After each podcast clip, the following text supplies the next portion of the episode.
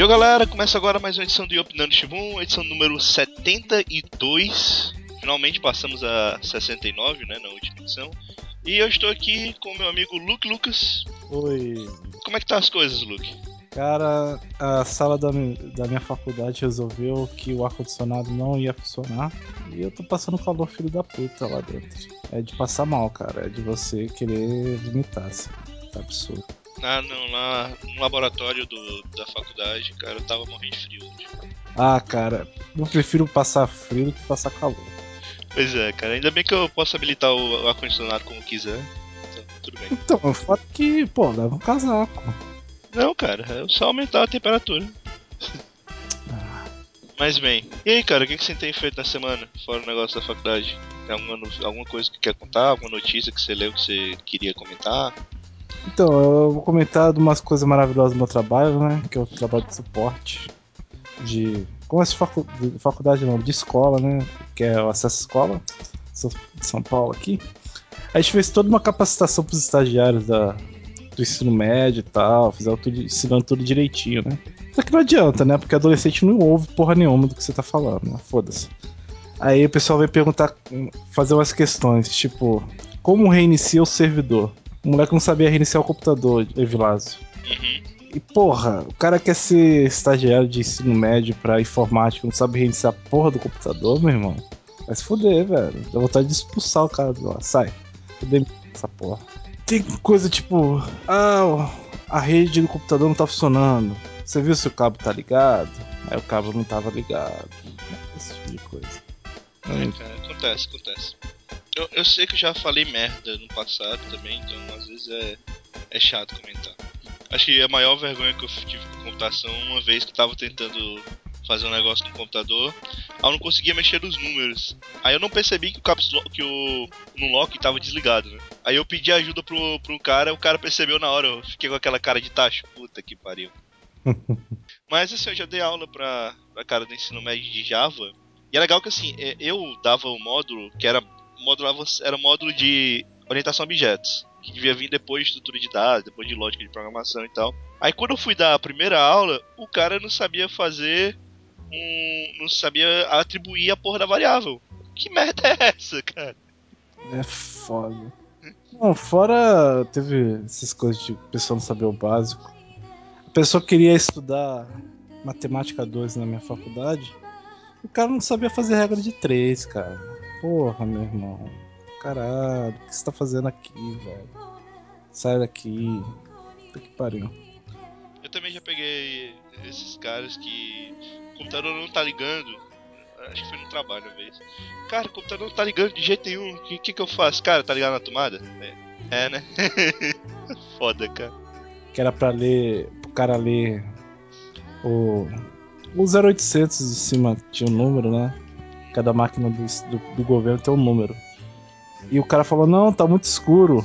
Ué, liga a luz. Ah, é que faltou a luz. Tipo, no telefone, assim, suporte. Eu, eu não acredito muito nele, mas achei engraçado. Tudo bem. Tá bom.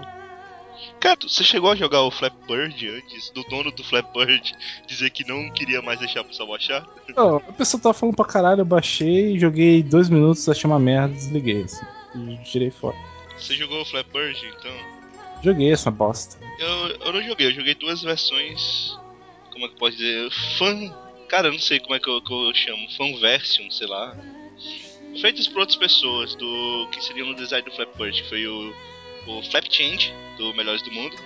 Que é o... O bonequinho do Change, pulando, e as barrinhas são o Hell.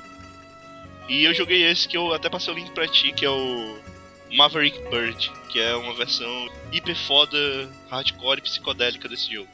É interessante, cara. Eu, eu achei uma boa forma de passar o tempo. Você fez quantos pontos? Eu joguei, eu tirei sete pontos só. Já fiz mais que os Broncos, tá bom. Fez mais que os Broncos, é verdade. Já tá bom, já tá ótimo. Não, mas é, o, jogo, o jogo é tosco, eu não, eu não entendo por que tá essa mania toda por causa dessa merda, não. Cara, ele é um joguinho simples pra celular, acho que funciona muito bem. Na verdade eu não joguei o Flap Bird, mas deve ser a mesma coisa do Flap, do Flap Change. Eu imagino que seja a mesma coisa. pouquinho melhor, porque o do Flap Change é tipo uma cópia. Hum. Os controles são meio zoados. Mais zoados que o original, porque o original também é zoado. Mas como assim, zoado? Tipo, você aperta, o bicho vai lá pra cima pra caralho, assim. Você não tem o controle maneiro, assim. Mas no Flap Change, os canos são mais gordinhos e tal. Sim. Cano não, né? O réu é mais gordinho. Ah, não, é o réu, cara. Mas o Maverick Bird é, é, é hardcore, cara. É o tipo... Maverick Bird é de um, dos criadores de um jogo que eu tenho aqui no computador, que é o Super Hexagon, que é mais absurdo. Eu já que... joguei, joguei esse jogo. É absurdo, velho. É absurdo.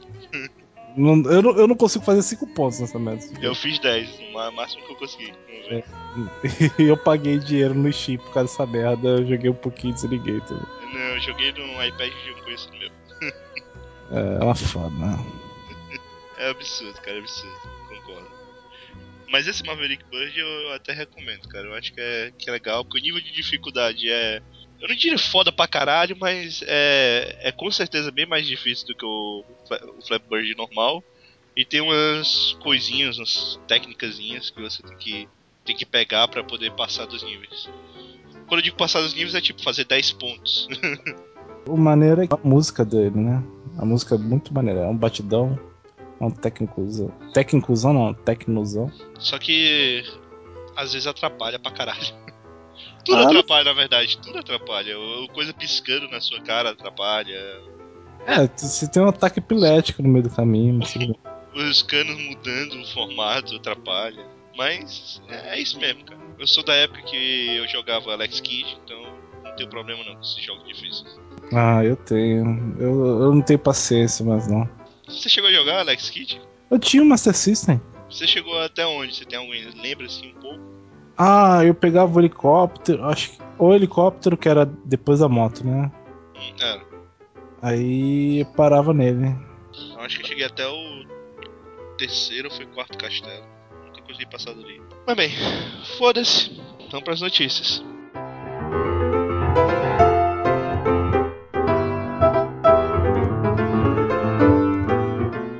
Diretor de Akira diz: vou fazer um Akira muito melhor que o anime e o mangá.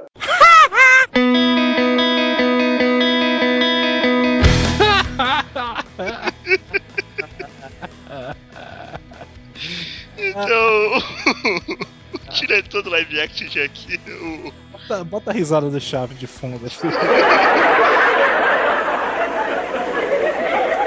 Jaume Collet-Serra, ou sei lá como é que fala o nome desse cara. Luke, escreve aí, como é que se fala o nome desse cara? Jaume Colete de Serra. Esse cara aí, esse cara aí é foda. Ele vai fazer uma Akira melhor que o do anime do mangá, né? Esse cara tem que ser pica grossa, velho. Mas tudo bem. Pois é, então, esse cara, o diretor do Akira Live Action, eu não sei porque que ele aceitou esse papel, puta que pariu. Mas bem, é, ele conversou com um site famoso de notícias dos Estados Unidos, que é o Comissão. E ele falou algumas coisas sobre o filme, né? Ele falou que vai ser uma adaptação mais baseada no mangá, não vai ter muito a ver com o filme do Otomo, mas apesar de ser baseado no mangá, na verdade não vai ser como o mangá, né? Nesse momento você já pensa na sua cabeça, você vai passar sei lá, em Detroit ou Nova York. Mas como ele disse que a versão do mangá e do anime não são tão legais, ele disse que vai fazer uma versão ainda melhor do que o do anime e do mangá. Resumindo. Ele falou assim, ó... Vamos pegar isso aí, só vamos, vamos falar, vamos pegar o nome dos personagens. Ah, só. Deixa eu vamos... falar aqui rapidinho, uma parte do trecho da entrevista dele fala assim: ninguém na obra original é interessante. Tetsu só é interessante porque alguma merda acontece com ele. E o Kaneda é muito bidimensional. Isso é parte de, de, da cultura japonesa. Eles nunca têm personagens fortes. Bom, eu não vou discordar tanto porque eu não gosto de nenhum personagem de Akira. Tudo bem. Mas, mas não, mas peraí, isso é parte da cultura japonesa, eles nunca têm personagens fortes. Não, isso, não, isso, aí, isso, aí, isso aí é bobagem, né?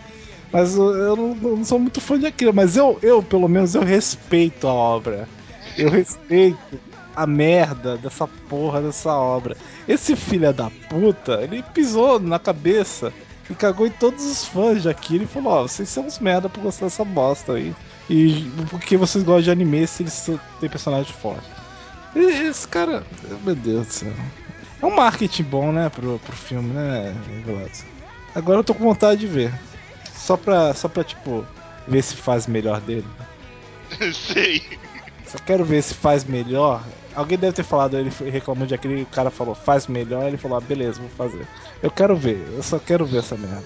Eu aposto que Dragon Ball Evolution vai ser melhor, agora eu tô de birra dessa porra. Que pariu. Cara, pegou um projeto que ninguém quer, já pra começar por aí, né? Porque há quantos anos que esse projeto de sair do papel, já mudou o diretor, já mudou o ator, já mudou o orçamento. Provavelmente o orçamento agora é o orçamento mais baixo que, que já teve, que deve ser cinquenta, sessenta milhões, orçamento de Dragon Ball Evolution, só pra deixar claro. E o cara vai e me solta uma merda dessa, cara. Mas eu entendi um, um ponto dele. Ele quis dizer que os personagens do filme, filme.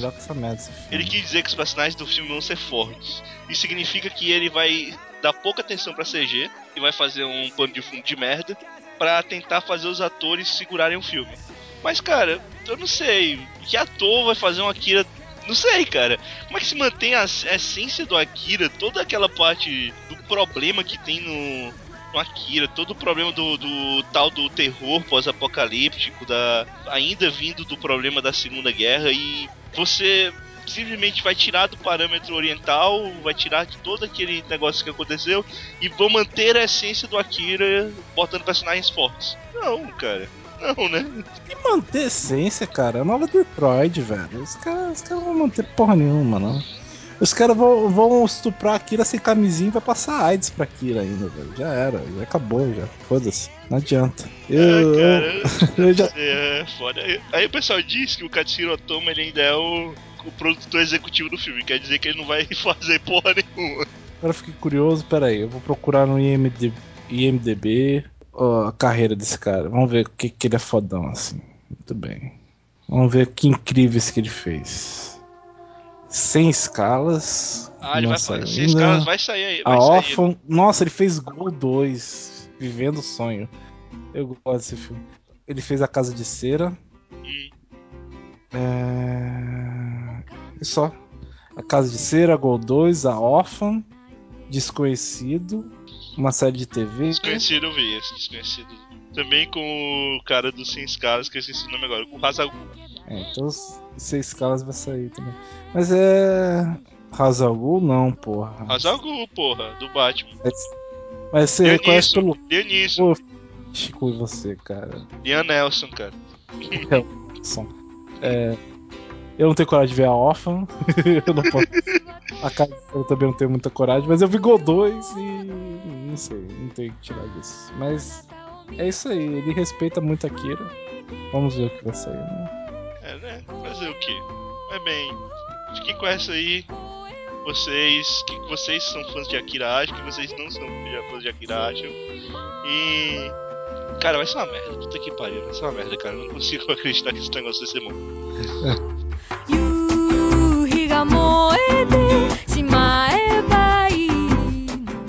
Alô, criançada, o Capitão Nascimento chegou. Eu não vou dar um exemplo de um herói, mas sim de super-herói! Tira essa roupa preta que você não merece usar. Você não é caveira, você é moleque. Beijo no meu nariz. O cara vai beijar o nariz do Wagner Moura, ele vai dar um tapa na cara dele e falar que ele financia essa merda, né? É, cara, sistema. Sistema do filho da puta. Vai ter a vovó Mafalda no filme? Será que vai ser um travecão foda? Eu não sei, cara. Acho que não. Ia ser foda, cara. Mas enfim, Wagner Moura, o famoso Capitão Nascimento, revelou que o próximo projeto dele é uma biografia do Bozo. É mesmo, o Bozo, palhaço careca, com cabelo vermelho bizarro. Esse, esse aí. Hoje, eu não sabia que o Bozo hoje em dia era pastor, velho. Como é que deve ser? O cara, o cara que fez o Bozo naquela época, a parte do que é ser um Bozo mesmo. Ele é o ícone, ele é o palhaço. Ele, ele é o Joker, ele é o... É o palhaço, o Joker, o palhaço. O Coringa, o palhaço, o Joker. Mas bem, é... então várias pessoas fizeram o Bozo. Só que tem um dos caras que é icônico, que é o que ele vai representar, que é um Bozo que fez lá, no, acho que nos anos oitenta e tal. E esse cara era problemático pra caralho, ele cheirava droga antes de ir pro programa. Ele devia enchia aquele nariz vermelho de cocaína e botou no nariz e cheirava durante o negócio, velho. Ele era muito louco, velho. Eu não duvido não, cara. Eu não duvido não. Vai, malhado! Vai, malhado! Malhado! Malhado! Porra! Aí ele tinha problema com o filho Bozo, e tal. E, a, e agora ele é pastor, né? Mas ele vai contar a história, né, desse cara, de como era quando fazia, fazia o Bozo. E é foda, cara, é foda. É muito estranho, cara, você pensar, pô, o Capitão Nascimento vai ser o Bozo, cara, sério? Não, fora que esse é o ciclo, né? Eu não sabia que ia acontecer com um palhaço, tipo o Bozo, mas a pessoa fica famosa, né? Vai cair, vai caindo e vira pastor. É sempre assim.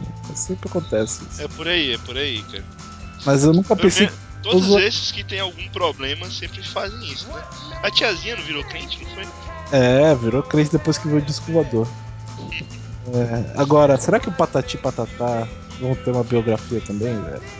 Eles são uma continuação do mal, do Bozo, né? Cara, isso me lembra um, um livro que eu li, eu acho que eu até já indiquei aqui, né? Que é a Fantástica Vida da Morte. Que lá conta a história de um cara que é palhaço, que é de, animador de T V, que é um cara famoso pra caralho, que... é um drogado, alcoólatra, não sei o que, é muito bom, cara. E uma certa hora, um cara lá que fazia o Papai Noel, não, era alguma coisa assim, era um, algum personagem que era famoso. O cara fica puto porque o cara roubou o emprego dele, né, porque roubou entre aspas, né, conseguiu o emprego dele fazendo esse negócio. Aí tenta matar esse palhaço, é foda, pô, é muito bom. De palhaço, a coisa que eu mais me lembro é um episódio das Meninas Superpoderosas, que elas enfrentam um palhaço que era preto e branco. Você lembra disso? Sim, sim. E, tipo, não era, não era culpa do palhaço. O palhaço não era mal. Caiu uma química preto e branco que fez ele perder a vontade do mundo e tal. Aí começou a distribuir. Aí elas começam a cantar uma musiquinha feliz e o amor faz o mundo girar, alguma coisa assim. Uhum. E o palhaço se cura. Ele fica colorido de novo, ele fica feliz. E as meninas superpoderosas vão lá e metem a porrada no palhaço. Destrói, o palhaço fica destruído, jogado no chão e ele vai pra cadeia. É um absurdo. E mais uma vez, o dia foi salvo graças às meninas superpoderosas. Matando o palhaço inocente, gente. O palhaço, o palhaço não tinha culpa. O coitado apanhou, coitado. Foi pra cadeia. Provavelmente foi estuprado na cadeia com aquele demônio traveco. Caralho, que demônio traveco é assustador, cara. Eu nunca entendi aquela porra. Era assustador aquilo. É absurdo, é absurdo. Mas eu não tenho o que falar dessa notícia. É tão assustadora quanto o Demônio Traveco, assim. Eu, eu lembro mais, assim, de coisa assustadora é no filme, né? Os Palhaços Assassinos do Espaço. É, é muito louco, cara. Muito louco esse filme. É, é, claro, é claro que eu não vi, né? Mas... Óbvio, né? E tem uma sequência, hein? É... Eu, esse, esse filme vai ser trash, velho. Eu não, eu não consigo. É assustador, cara. É assustador os palhaços. O Bozo com essas bolas brancas no meio da barriga. Será que botaram no M D M aquele vídeo dos, dos heróis dançando? Será que vai ter isso no filme? Já teve, velho. Superman, Batman. Superman,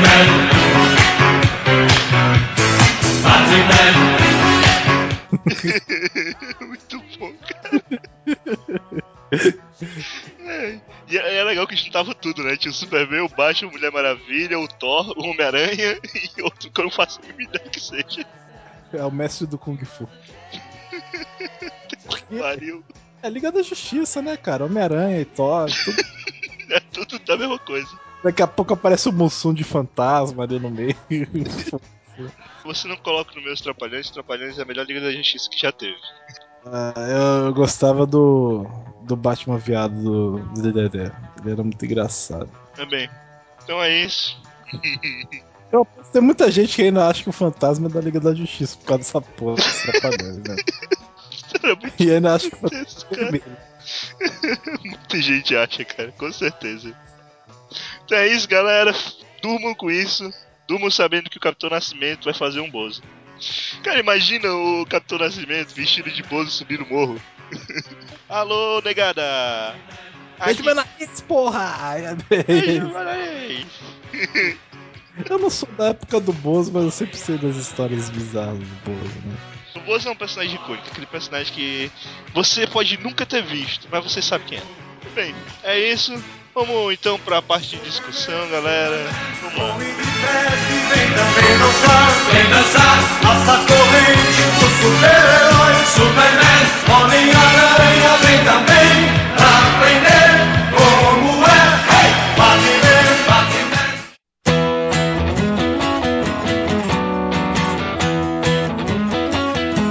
Batman. Então essa semana eu peguei um tema mais abrangente, um tema mais comum, pra ver se sai alguma coisa interessante daqui ou se só sai merda, como sempre. Vamos ver, né? Desculpa. Desculpa. Não, cara, a culpa não é só sua, não. Eu sei que eu tenho um passado de cubo nisso. Então, o tema da semana a gente vai falar sobre o que que torna um personagem bom e se depende da mídia que ele tá inserido, o que é que depende da mídia, se... Por exemplo, é, eu vou começar aqui perguntando, um personagem de cinema... Você acha que um bom personagem escrito com um bom roteiro necessita de um bom ator? Ou você acha que um ator normalzinho fazendo esse, um personagem meio escrito consegue fazer algo legal? Não, eu acho que um ator, tem que ter um bom ator assim, porque ele tem que passar a emoção que o cara escreveu no papel pra, pra, pra imagem e som, né, cara? É a mesma coisa que pegar um bom ator e botar uma dublagem qualquer no cara, você não passa a mesma coisa, pelo menos é o que eu acho. Mas e o contrário, você acha que dá um personagem que não é tão legal assim? Na verdade eu acho, eu acho que tem casos, né, disso, de personagens que não são tão legais assim, mas que o ator fez algo tão bom que o personagem ficou foda. Pra mim o é. caso clássico é o Homem de Ferro. É, porque o personagem do Homem de Ferro, ele, o, o diretor falou assim pro Downey júnior, né, se vira aí, vai, solta. Ele fez o que queria na, na história. E ficou, tanto que a personalidade dele no cinema foi pros quadrinhos também. E o personagem ganhou relevância, todo mundo gosta do personagem agora. Eu gosto do personagem agora por causa disso também. Então, eu, eu sempre achei o Homem de Ferro um merda, pouco que conhecia dele. Depois dos filmes eu comecei a achar mais, mais legal. Não é que eu gosto, porque eu não sou Mavete, não leio porra nenhuma da Marvel. Mas, posso dizer que ele tem mais meu respeito agora. Agora, por exemplo, tem certos personagens de quadrinhos que no cinema não ficam legais do mesmo jeito, né? Por exemplo, eu acho o próprio Batman, que o Batman da agá quê é muito diferente do Batman do, dos filmes, né? Porque o Batman da agá quê só usa lã e consegue enfrentar o Darkseid. Varia muito de autor pra autor, no caso do Batman. De qualquer jeito, de qualquer jeito, Bilal. Da agá quê, se fosse a mesma coisa no cinema, você não ia acreditar em nada daquilo. Não, concordo, só tô falando porque eu não sei se tu tá querendo falar que no cinema fica ruim ou fica bom. Claro, tem casos péssimos do Batman. Eu concordo que ele é um bom exemplo, um personagem relativamente bom, né? Porque não é um personagem tão difícil ao ponto de você ter que fazer superpoderes e ver o negócio, como é que ele se dá com isso, porque não tem, né? É basicamente um cara que perdeu os pais e agora tá tentando se ligar contra o crime por causa disso. É, e a grande diferença do quadrinho pro, pro cinema, por exemplo, é a suspensão de descrença, né? No quadrinho, como você tá acostumado com aquele carnaval, uhum. é poder de qualquer jeito, você já, já leva a sério tudo, tudo mais, as portas bizarras, viagem no tempo, morte que não acontece. Mas no Mas, cinema... Eu nem, eu nem falo tanto, porque já teve... Tem, você tem basicamente dois Batmans. Apesar que você tem uns cinco ou seis, sei lá, mas... Você tem dois tipos de Batman. Você tem aquele Batman um pouco mais carnavalesco, eu te lembro mais do Tim Burton, que na época funcionava, cara. Ele tinha uma pegada dark, tinha aquele negócio carnavalesco, os vilões eram muito estranhos e tal. Inclusive, até hoje eu ainda acho que o Dente Devita é um pinguim foda, apesar do, da loucura que é. Puta, eu vi de novo e não é bom não, cara. Ah, o Pinguim é legal, cara. Eu não sei, agora que eu admito que aquele pato gigante de borracha estraga o filme. Do nada ele quer virar prefeito, aí ele do nada ataca Sim, o cara. Sim, cara, é um, é um jeito. Ele é totalmente diferente do Pinguim na agá quê, que é um mafioso. Mas muita gente acha que... Muita gente nem sabe que o Pinguim na verdade é um mafioso. É, ele não é um cara zoado... Mas... Mas ele é um cara zoado que funcionou. Eu não acho assim tão absurdo. E principalmente ainda pra época. Você tem que sempre pensar também um pouquinho na época, né? Na época você primeiro tinha aquela suspensão de crença do, do cê gê mal feito. Você aceitava aquela roupa de borracha e tal. Porque, por exemplo, nesse filme do Pinguim, do Batman Retorno, eu acho. É Batman e Robin, ó. Não, não Batman, Batman e é... Robin é o primeiro do, do Val Kilmer. Esse filme aí... Por exemplo, tem uma coisa, tem uma cena lá que o Batman tira a máscara quando tem a, tá a Michelle Pfeiffer e é, o cara eletrocutado, aí é, ele mostra quem ele é de verdade, que ele é o Bruce Wayne e tal, você vê claramente a, o negócio rasgando, a roupa, a borracha rasgando. Mas naquela época você aceitava, sabe? O Batman não conseguia virar o pescoço, ele tinha que virar o corpo inteiro pra olhar pro lado, era horrível. Eu concordo. Mas assim, como eu falei, naquela época você aceitava. Mas assim, com exceção do carnaval, carnaval, carnaval absurdo que foi os filmes do Schwarzenegger, que aquilo ali você finge que nunca existiu. Caralho, cara, que ideia babaca botar o Schwarzenegger de mister Freeze. Mas bem. Não era só isso, era só as piadinhas que eles soltavam, as frases com frio envolvido. Não só isso, né, cara? Quantas vezes ele falou fique frio naquele filme, né? É absurdo, cara. Pois é, é, e a gente tem um Batman mais novo do Nolan e tal, que tem uma pegada já um pouco menos. Já tem uma pegada menos carnavalesca, coisa. Que até o segundo filme, pelo menos, é um pouco mais embasado na realidade, porque no terceiro filme ele fode com tudo. É. No terceiro filme é muita suspensão de descrença pra você aceitar as coisas. Mas é isso que eu falo. Eu acho que, por exemplo, o terceiro filme numa agá quê, eu, eu engoliria mais algumas coisas do que... Sim, mas eu tô falando o seguinte, no filme do, do, do Tim Burton, ele era bem, um carnaval meio agá quê, sabe? Só que, inclusive, o Batman, o, o Tim Burton mudou um pouco a, a, a estrutura do Batman, porque o Batman, em algumas histórias, e pra muita gente... O Batman era, não era aquele personagem tão... Não tinha aquele lado tão sombrio de Gotham, sabe? Na época. Ainda não era uma Gotham tão sombria, tão louca como era. Tinha, tudo bem, aquelas agá quês clássicas que, que tinham mostrado uma Gotham mais, louca, mais estranha. Mas não era o comum do Batman. Apesar que depois do Cavaleiros da, das Trevas ficou comum, sim. Todo autor tentava fazer o Batman do, do Frank Miller. Mas não, não tinha no cinema, cara. A lembrança que o pessoal tinha do Batman era o Batman dos anos sessenta, da, do seriado, cara. O Adam West gordinho, porra. E é que é absurdo. É spray de tubarão, né, foda. Tudo bem. Então, fez uma diferença da porra, sabe? Talvez nesse caso eu até diga que o, o bom não é nem um personagem, porque realmente Michael Keaton de Batman é uma merda. mas, mas, mas aí entra aquela história do o negócio foi bem. Foi salvo algumas coisas, salvo, salvo alguns problemas, foi relativamente bem escrito pro cinema, sabe? Então, você, você tem esse lado do... É, o personagem não era tão bom, mas era bem escrito. E mesmo com o ator marromeno, funcionou. É, mas é que também tem filmes e filmes também, né? Sim. Tem filme que você ah, liga o foda-se, só quero me divertir, tipo o filme do Machete, que você não tá nem aí pra atuação, você só quer ver o cara... descer a janela por uma tripa. O filme do Machete você assiste pelo Danny Trejo, não pelo Machete. Pela zoeira, porque o Danny Trejo também ele não, não é um bom ator, né? Não, mas, mas você vai pro cinema sabendo que o Danny Trejo é o Danny Trejo, porra. Pela zoeira, isso. Você então olha pro Danny Trejo, você espera o quê? Tripos voando. É a famosa suspensão de descrença, cara, pra mim, porque você tá pouco se fudendo pra ser real ou não, você quer só se divertir. Só. Porque você associou ao, ao ator uma certa característica, o ator virou um tipo de personagem, sabe? Você tem o Danny Trejo, não importa qual personagem do filme ele vai fazer, é o Danny Trejo. Aqueles atores que você pensa, porra, é o ator, que ele só faz isso, tipo o Nicolas Cage. Não importa que personagem a porra do Nicolas Cage faça, o Nicolas Cage é muito maior do que qualquer personagem que ele vai fazer, cara. Lembrando que o melhor filme de todos, que é o é, aquele que ele faz com outra volta, duas faces, né? As do, é, a outra face.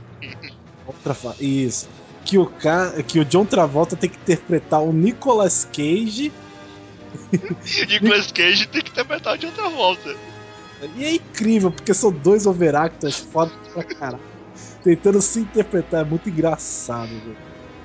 Já começa com aquela cena do convento que o Nicolas Cage pega a mão na bunda da garota e abre a boca e os olhos, assim, ah, não sei o que, é demais. Mas aquele filme é meio estranho, cara, porque assim, o, o personagem do Nicolas Cage, antes de, da, da troca, ele é um personagem feito por John Travolta. Você pode perceber que ele é escrito por John Travolta. E o personagem do John Travolta é escrito pro, pro Nicolas Cage.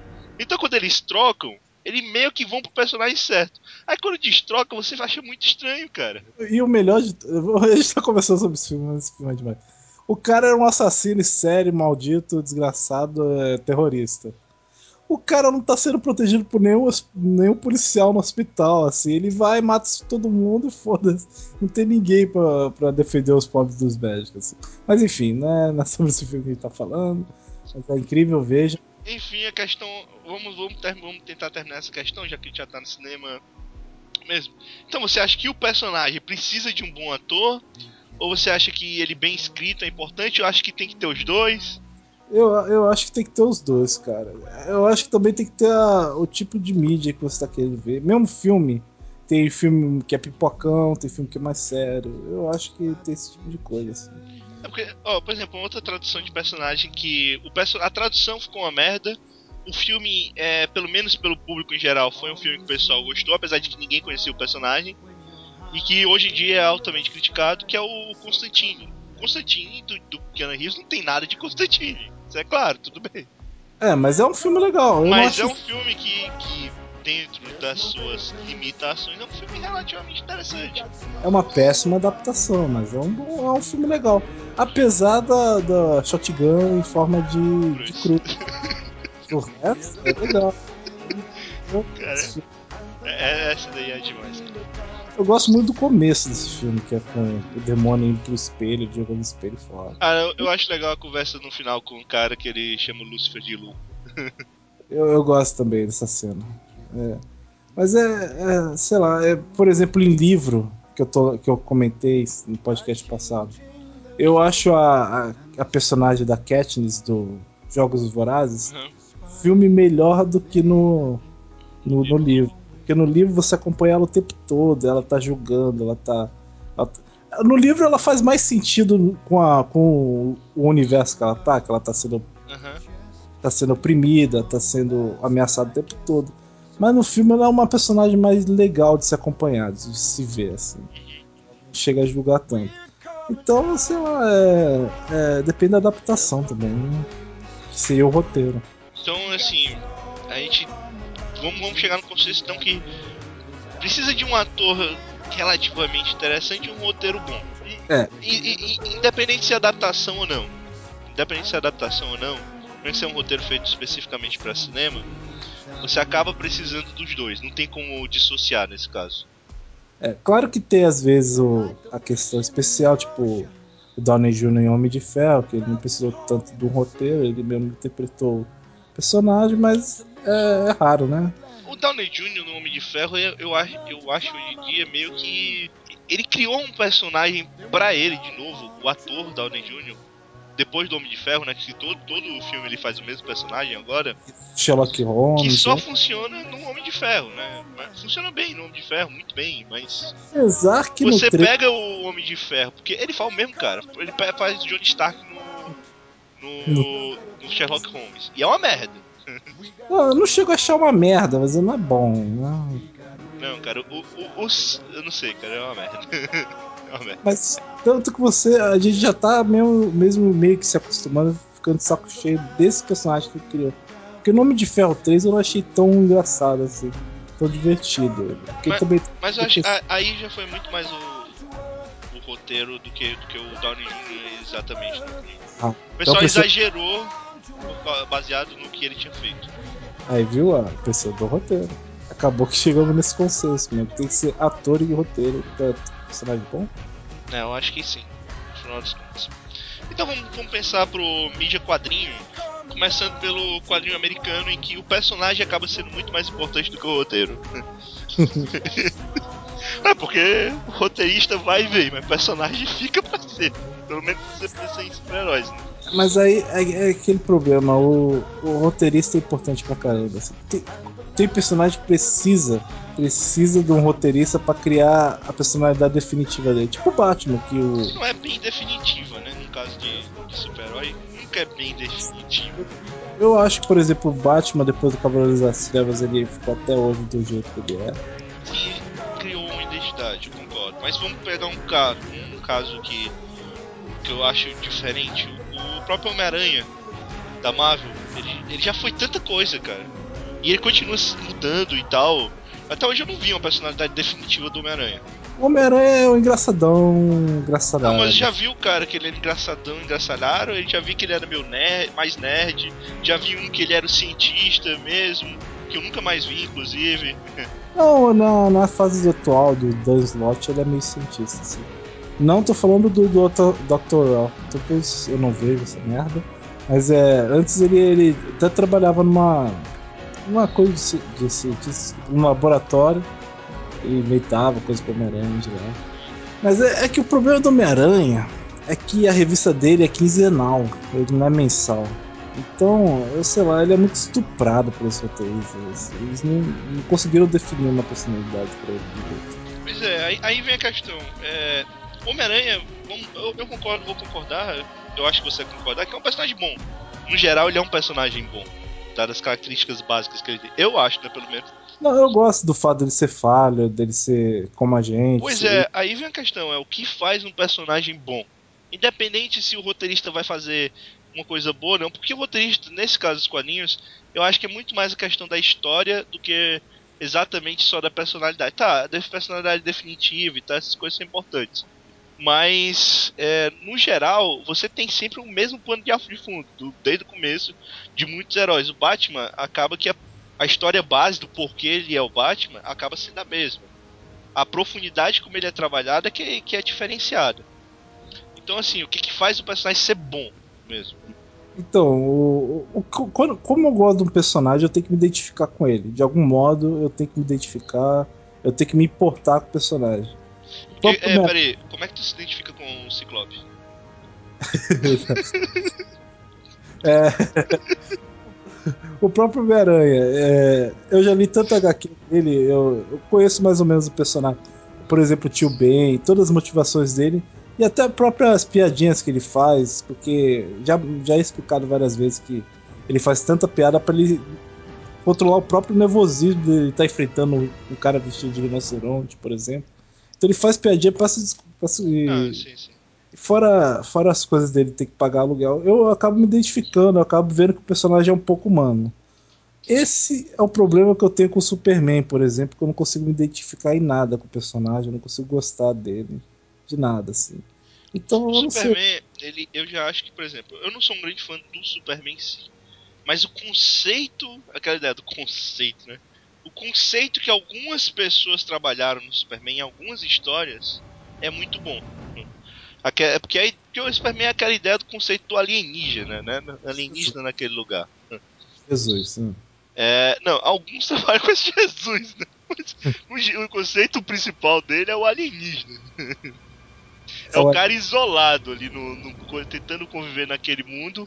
E ainda tem o lance do fato de todos serem muito mais fracos que ele. Ele tem que se controlar, pra não, porque senão ele vai fazer uma grande merda.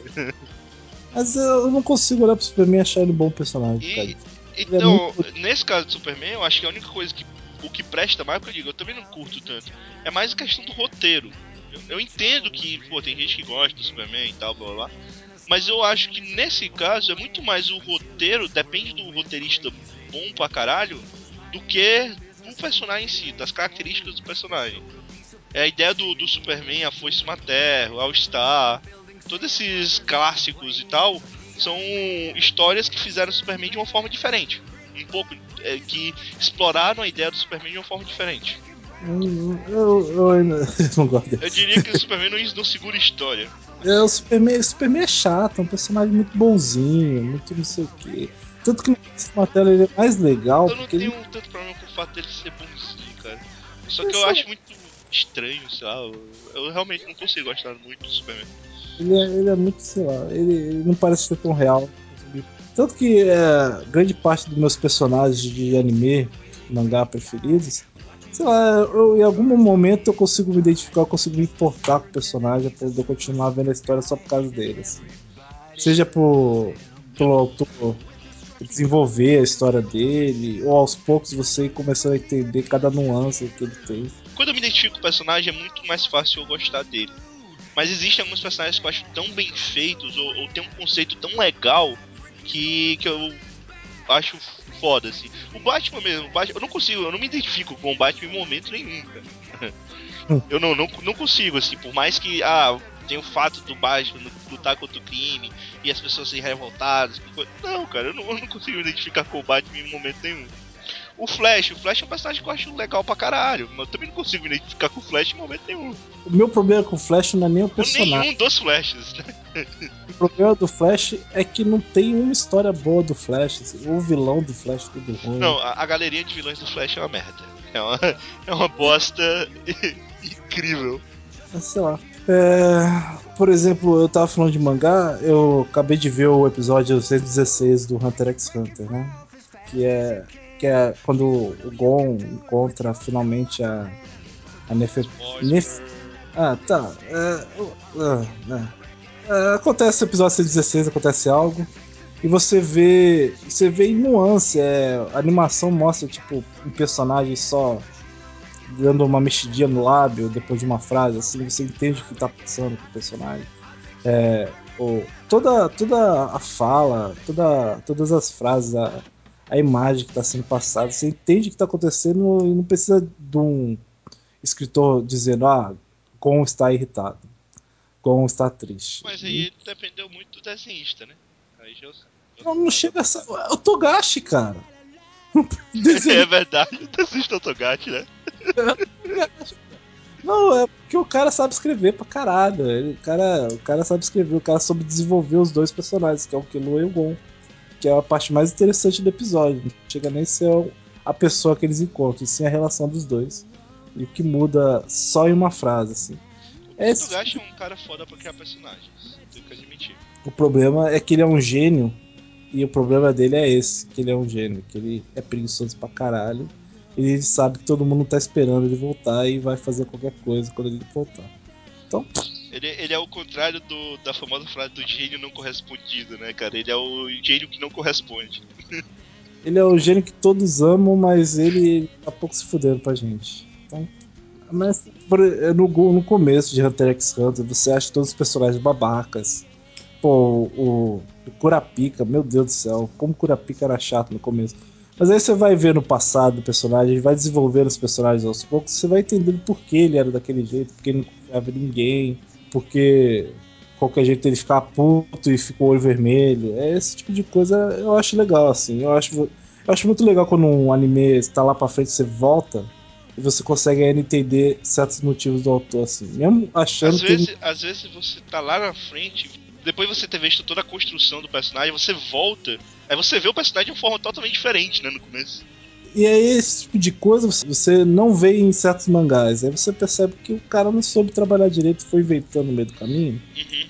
Que um personagem é totalmente diferente do, do começo. Apesar que eu não me lembro de nenhum exemplo agora, mas tem bastante assim, desse tipo de coisa. Do personagem no começo é uma coisa e no... o autor vai inventando tanta coisa no meio que ele não ele muda totalmente. Assim. Uh, Sasuke? Ah, o Sasuke é tipo aquela coisa do... Ele, ele queria que fosse um vilão desde o começo, mas nunca convenceu. Mas ele, é porque ele não, a gente nunca sabe, cara, se ele vai ser o vilão ou o bonzinho. No final ele era o bonzinho, né, mas a gente nunca sabe. É que não faz sentido, que ele, ele assassinou pessoas, ele... Tem momentos que ele tava totalmente dark, na escuridão, e agora ele tá lá de boa, todo mundo confiando nele de novo, sei lá. Enfim. É, o Naruto tem muito disso, né? Uhum. É. O próprio... Eu não vou falar spoiler, deixa. É, é spoiler. Pois é. Eu ia falar spoiler máximo, geral. Mas ninguém spoiler. Por exemplo, eu acho que um bom personagem hoje em dia em animes é o Nambamuta e o Hibito, que eles são demais, cara. Ele é um é, de Space Brothers, que não é um anime com ação, não é um anime que, você, que vai ter porradaria. É um anime de narrativa da vida dos dois irmãos. Você se importa com eles. E assim, é, tá falando desse negócio da mudança, eles não praticamente não mudaram. Assim, eles são os mesmos. São os mesmos. Do os começo mesmos. Ao, ao fim. Só que você vai se aprofundando, né? Você tem, tem sempre aquela ideia da, da do mostrando como é que era no passado. Aí ele lembra tipo, o que, que ele fez no passado pra tomar atitude no futuro. Não, fora que, por exemplo, acontece uma determinada coisa que muda. muda a personalidade de um, aí você vê o apoio, o apoio que um dá pro outro, assim, é, é muito bom. Eu gosto muito do, do que o autor fez com os dois personagens, a ponto de você conseguir assistir noventa episódios e, e você não se cansar de ver. Você quer ver mais dos dois, você quer ver mais do que vai acontecer com os dois e você torce por eles. Sim, sim. Mas, mas antes de terminar esse lance do anime e mangá, que eu acho que até dá pra perder um pouco mais de tempo, é, voltando ainda pro, pro um pouco do, dos super-heróis. É, volta a pergunta, cara. E o Ciclope? Tu gosta tanto do Ciclope? Tu identifica com ele como? É que eu gosto do fato dele ser o cara merda. Ele é um magrelinho. Ó, o Ciclope só... vai ganhar uma revista, né, agora. Vai, que beleza. Mas o Ciclope é o cara magrinho, no meio de um mutante extremamente poderoso, assim, ele... Eu gosto, eu gosto dele ser o estrategista, ele ser o líder.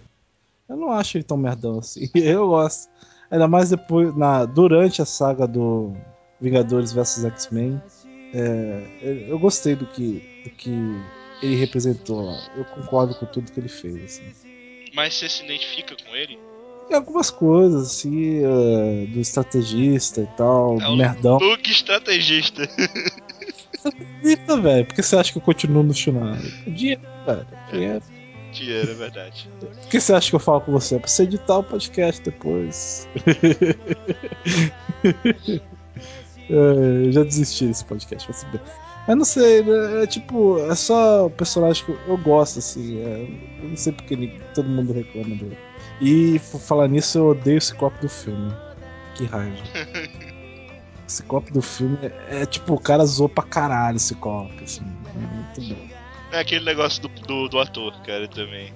Tem o ator e o roteiro, né, porque aí foram os dois se casou, né? O cara tem, diminuiu a importância do Ciclope pra dar importância maior pro Wolverine.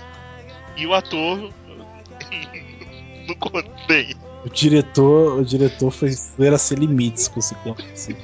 O Wolverine tem que ser o principal, ele tem que comer a Jean, ele tem que zoar o Ciclope. Aí contou tudo isso, cara. Oh, que merda, cara. O terceiro filme, velho. Não tem nem um minuto de tela. Ele foi morto da forma mais ridícula possível. Gosto do filme. Mas assim, no caso do super-herói que a gente tava falando, aí volta a questão, você também acha que precisa do roteiro, ou se um personagem, ele tem aquelas características, ou que você se identifica, ou que, sei lá, pelo menos é alguma coisa, um poder legal, uma coisa legal, isso já basta. Então, no caso do quadrinho, eu acho que o roteiro é a chave, assim. Eu não sei, poder e tal, depende também do, do que eu quero ler, né? Se eu quero ler algo massa velha e tal, eu não, não precisa de um roteiro incrível, você precisa da porrada. Por exemplo, no caso desse, vamos pro One Punch Man. O One Punch Man, eu, eu não acho, eu, eu acho o personagem foda pelo fato deles são merda. É, é um cara fora da curva, assim, ele não tem nenhum uh, atributo especial que o torne um personagem legal por, por ele próprio. Mas ele consegue ser um personagem legal do mesmo jeito. É tão simples que o autor desenha ele quase como um boneco palito com uma capinha, assim. Enquanto todo mundo é super detalhado, ele é só um cara careca com os olhinhos, assim. Uhum. Mas, é, mas é, essa é a diversão do Saitama. Eu acho que é, é por causa do roteiro, justamente porque ele é tão simples e tal, que a gente consegue gostar muito dele, assim. Fora que, tipo, hoje em dia o autor ele faz arcos longos com o vilão. Mas como o vilão é foda assim, e você só fica esperando o Saitama aparecer. E você nunca é insatisfeito. É foda. Pois é, mas, mas a questão do podcast, a grande pergunta do podcast é: o que faz um personagem bom, cara? É o roteiro, sempre? É, pra mim é o roteiro. Não tem, não tem como. É, o ator tem, o ator tem que saber escrever, tem que saber como fazer o público gostar do personagem. Por exemplo, é, vou dar um último exemplo, que é o melhor de todos. Eu acho que o Vilas vai concordar comigo, que é o nosso querido Shinji de Evangelho. O autor resolveu fazer um personagem que é crível, que é um humano, mas que é um bundão, que é um merda, ninguém consegue gostar daquela porra, né? Não importa o, o, o roteiro. Mas pode... o foda do, do Shinji é porque é o seguinte: o Shinji é um personagem que a gente não gosta, mas eu não consigo dizer que o Shinji é um personagem ruim, cara. Ele, ele, é tipo, ele, é o, ele é o tipo de pessoa que eu achava o que eu acho merda, sabe? Ele é mais o tipo de pessoa que eu acho merda do que o personagem merda. Eu acho que dentro do contexto do Evangelho ele funciona muito bem. Ele é exatamente o que precisava ser dentro do contexto do Evangelho. Eu acho que o Evangelho sim deve muito ao Shinji, apesar de tudo. Eu não sei. Eu acho que é tipo, é o roteiro, o autor escolheu que ele ia ser um personagem assim, mudão. Não, tudo bem, eu só tô falando isso, é porque eu, eu não, não sei dizer se o Shinji é, dizer assim, com certeza o Shinji é um personagem de merda. O Shinji é um personagem de merda. Eu falo. eu, o mundo tá. Eu, eu, digo, tá... eu digo sem medo, o Shinji é um merda, mas. O Shinji é um personagem de merda. Então... Ainda mais pra ser um protagonista de anime, ele, ele é um merda. Não dá. Não aguento. O mundo tá acabando e tá ouvindo o Link Park debaixo da escada. É foda. Não dá. O cara não fala isso nunca, eu gostava de Link Park. Não, o problema é que ele tá ouvindo o Link Park debaixo da escada, chorando, enquanto pessoas estão morrendo com tiro de metralhadora, né? Muito bem. Você queria que ele fizesse o quê? Sei lá, entra a porra do Eva, filha da puta. Você tá morrendo lá de fora, mas ela é mais macho que você, desgraçado. Ai, meu pai não me ama, meu pai me deu uma mulher gostosa. Um robô gigante, duas ninfetas pra cuidar de mim. Ele não se importa comigo. Cara. É verdade, o Shinji é um, o Shinji é um personagem de merda. É, é roteiro, é o ator. Ele tem que ser bom mesmo, tem que ser bom. Então eu, eu vou mudar um pouco a pergunta. A gente já meio que definiu que o roteirista importa muito mais do que a, a, a forma como o personagem é construído. Mas existe alguma característica, assim, que você acha que um personagem tem que ser, tem que ter que ser, pra ele ser bom? Ah, característica?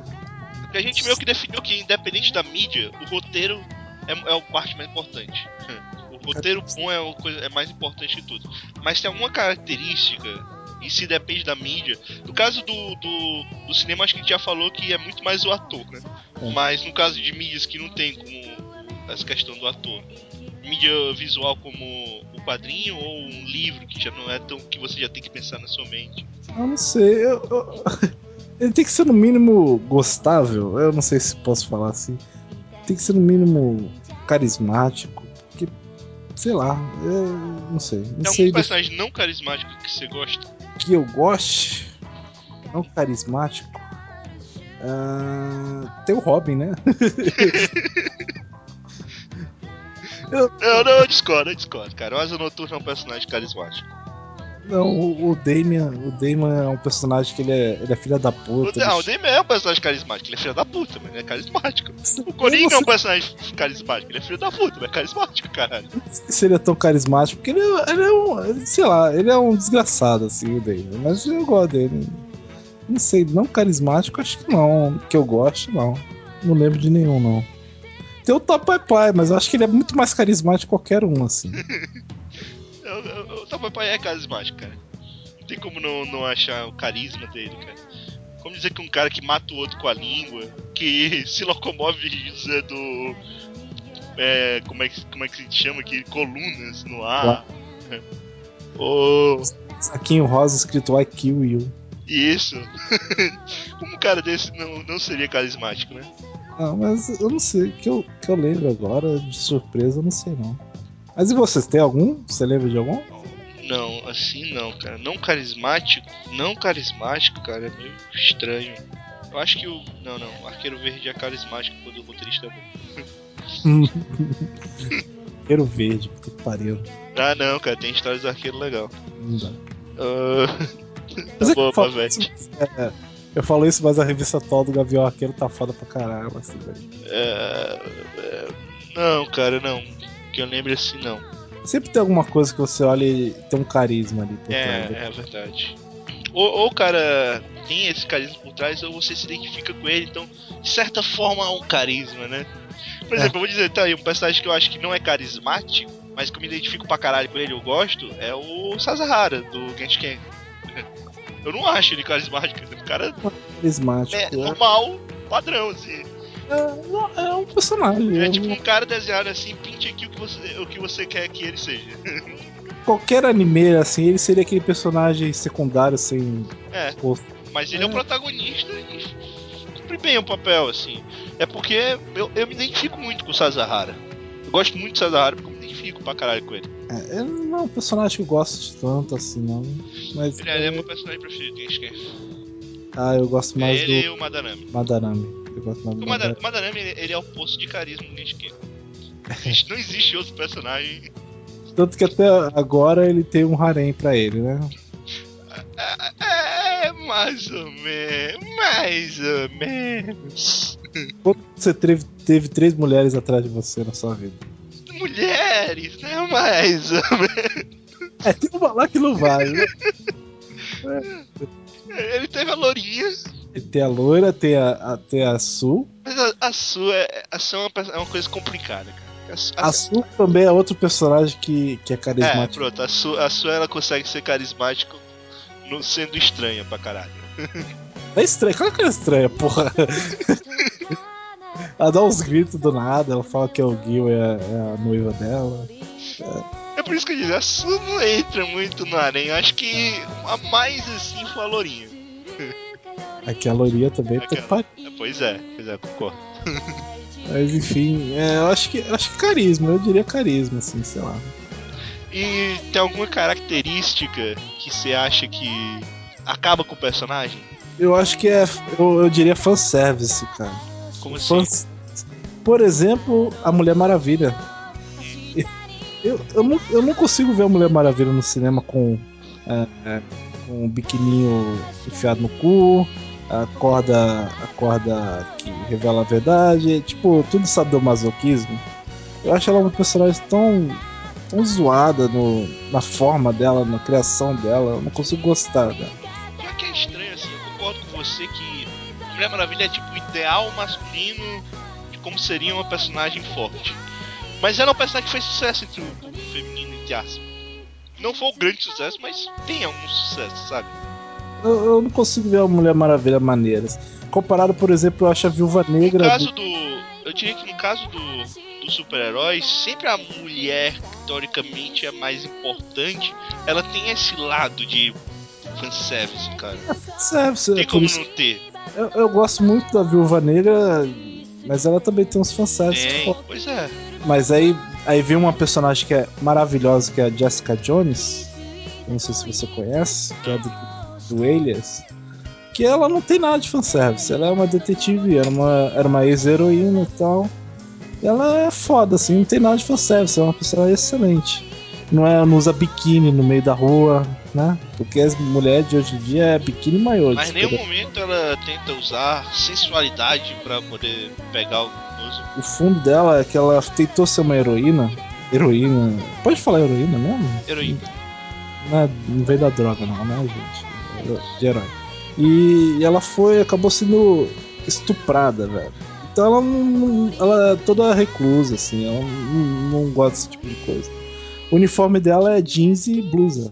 Então eu gosto dela, eu gosto dela. Assim, eu acho que com heroínas é muito isso. Eu vejo uma coisa que, que demora, que muda muito, pensando agora um pouco no mangá, né, que a gente fala. O shoujo, ele começou a fazer sucesso entre as mulheres, quando começou a ser escrito por mulheres, exatamente pra não ter esse meio que fanservice, né? Porque era pouco, mas tinha alguma coisa de fanservice sempre que era escrito por homem.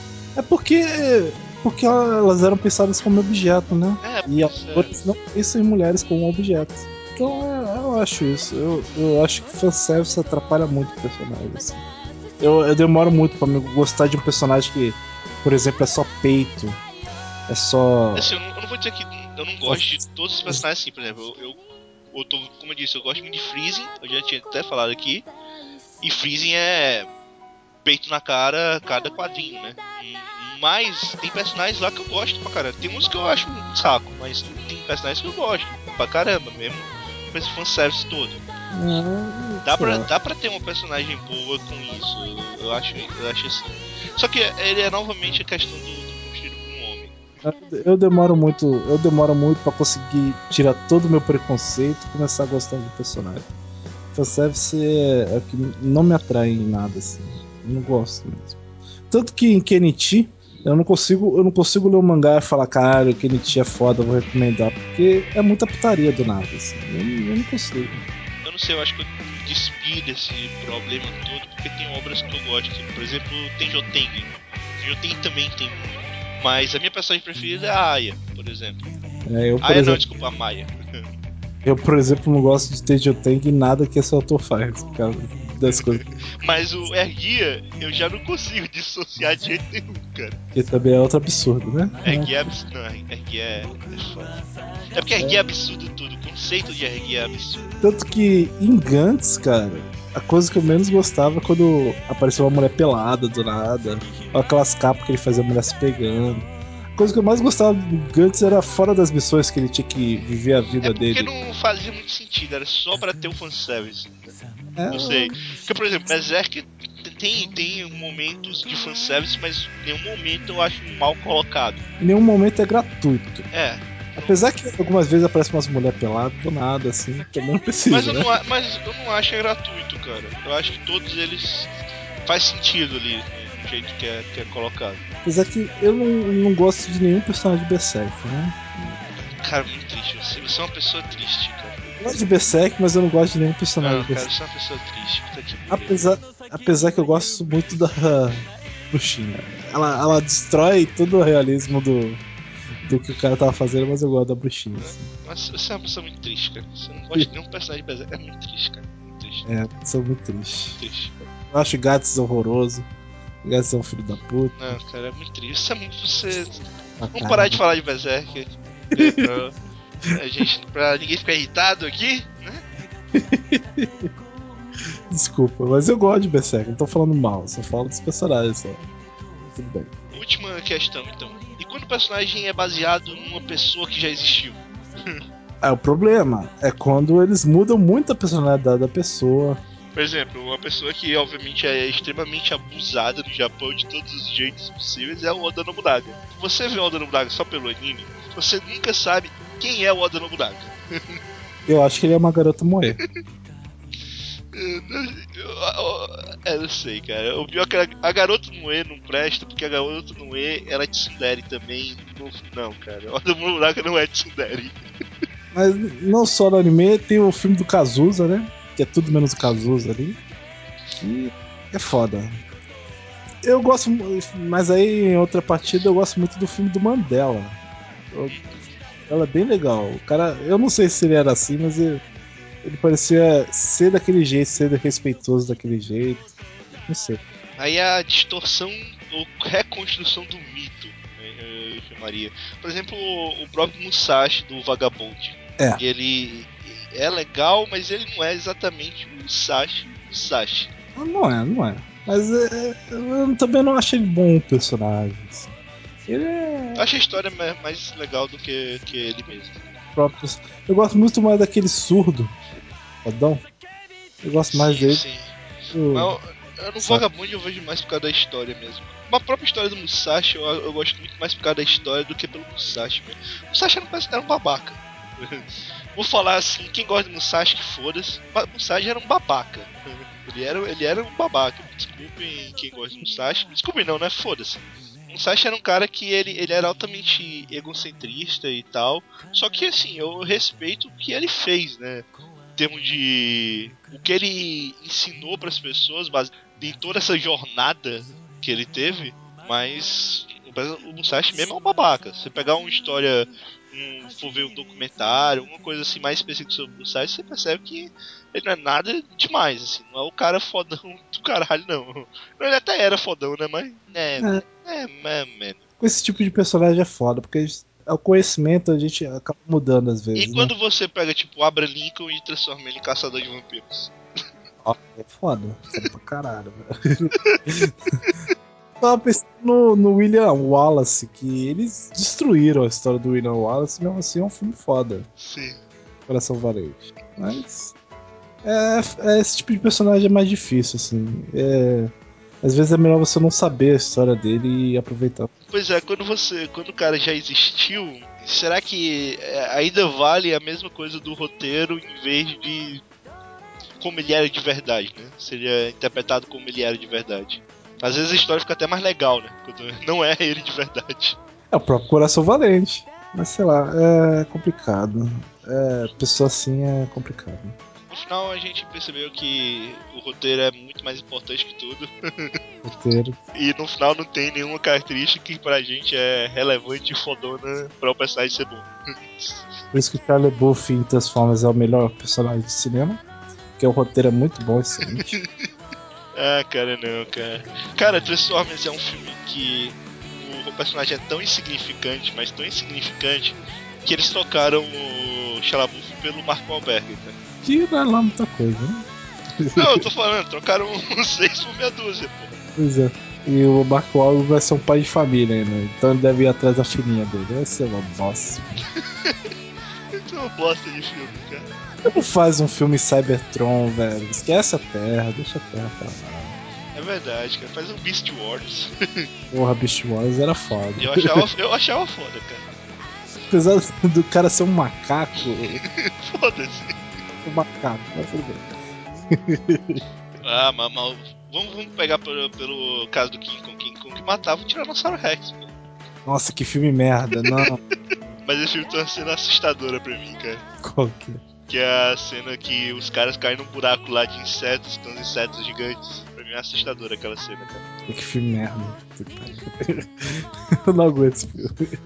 Eu, eu vi no cinema essa porra, cara, que triste. Não, não. Não vi no cinema, cara. Eu, eu vi em cartaz, eu... Não. Eu vi Jurassic Park dois e três, cara. Assim, né? Foi mas... É...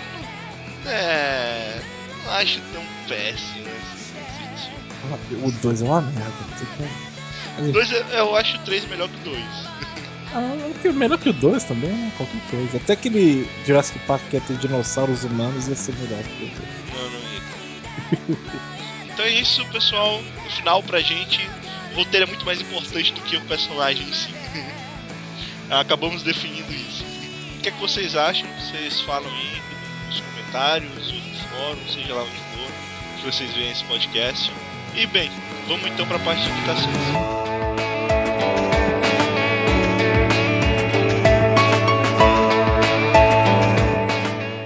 Eu recomendo o canal do YouTube Aqui Pode. É Yenjanakutate! 夜明けをロックしてなくした声を探してるんです。 Pode basicamente é um canal sobre dois garotos japoneses, meio mestiços, né? Japoneses com brasileiros, e contam o dia a dia do Japão, fala, mostra algumas coisas estranhas, mostra algumas coisas legais. Tem um quadro legal deles, que eles botam um professor japonês respondendo perguntas de brasileiros, assim. É bem divertidinho. É, tem algumas coisas estranhas, tem algumas coisas diferentes. Eles mostram, eles mostram pratos japoneses, eles mostram aquelas, aqueles docinhos que é só misturar água com, com pó que vira alguma coisa bizarra. Eles bom, mostram comendo. Um dos últimos vídeos que eles fizeram, mostrando uma história estranha, que mudou minha percepção do Dia dos Namorados no Japão e nos animes, assim. Que lá no, no Japão tá rolando agora, do da garota fazer o chocolate, né, normal. Só que ela bota sangue dela. Porra! De... Bota sangue, bota cabelo, bota saliva. Meu Deus! E eu pensei, eu, eu, eu acho que isso é muito provável que aconteça. É muito provável, porque eles são meio, meio zoados, né, de cabeça. Ah, mas aqui no Brasil eles fazem mandiga também, cara. É, ele fala que é mandiga macumba, né? Aí, tipo, ele falando que ele leu um comentário no Twitter, que a garota falando: ai, que ótimo, a minha menstruação vai cair no dia da, do, dos namorados. Aí ele comentando: pô, você vai comer um... O teu pelo do cara, né? Com sangue de menstruação, meu Deus.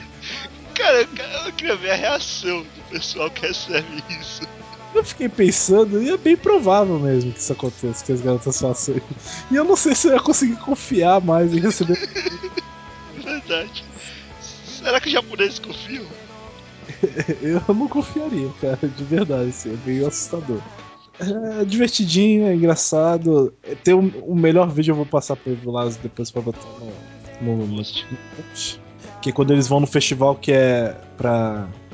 Festival em homenagem à fertilidade, que é tudo em formato de pinto. Aí, tipo, tem a estátua de pinto que eles têm que passar a mão nas bolas da estátua pra dar boa sorte. A comida é uma banana em formato de pinto. É, é muito engraçado, cara. É muito, é muito japonês, assim. É bizarro. Mas é divertido. Então, se você quer conhecer um pouquinho mais do país, das bizarrices do, do, da privada, Eu, um dia eu vou experimentar privado no Japão. Eu quero uma aguinha no meu cu. Fica aí. Peraí, peraí, peraí. Você nunca provou um bidé? Não. Eu, na, antigamente, cara, eu morava num outro bairro. Quando eu morava na outra casa que tinha no outro bairro, tinha um bidé. Bidê aqui, aqui eu, eu só vejo com revista dentro, cara. Eu, não, não, já vi um... Eu tinha um bidê, cara, em casa. Nunca pensando nessas porra por aqui. Pois é, eu já, já, já, já experimentei. É, é diferente, o Japão é high-tech, é maneiro. Eu, eu, um dia eu vou ver a descarga aí pro outro lado. No Japão é, é a, é a Hatsune Miku espirrando em você, né? Nossa, que, que horrível, cara. Não. Mas é isso, fica aí com essa imagem na sua cabeça. Ah, cara, se você lembra uma vez que mostra, tinha uma imagem na internet, eu não sei nem se foi esses caras, o que foi, que era um doce tipo da Hatsune Miku, não lembro se era Hatsune Miku, mas que era em formato de vagina. Tem, né, é desses caras, ele mostra. E quando você apertava formato... e saía a geleia, assim. Eu acho que é esses caras, assim, eu lembro de um pode zap, ser. Assim. Pode ser, pode ser. Eu acho que era assim, cara. É... Eu vou procurar depois eu paro. Mas é, é, é. Tem essas coisas, essas bizarrices do Japão, cara. Tem que ver os refrigerantes que eles tomam, cara. Tem um refrigerante nojentaço, assim. Não é refrigerante, né, cara? É coisas enlatadas. Coisas enlatadas com gás. Ou sem gás. É, tem sopa também, ele toma sopa. O cara toma sopa, não. É bizarro. Realmente. Mas é isso. É, eles compram camisinha também, é mó legal eles mostrando como é que compra camisinha. É da hora. É divertido você conhecer uma cultura de um país diferente, assim. Ok. É isso? É isso, pode fazer a sua. Pode se limpar já. Pode vir me limpar. Então tá. Eu indico a graphic novel Pavor Espacial.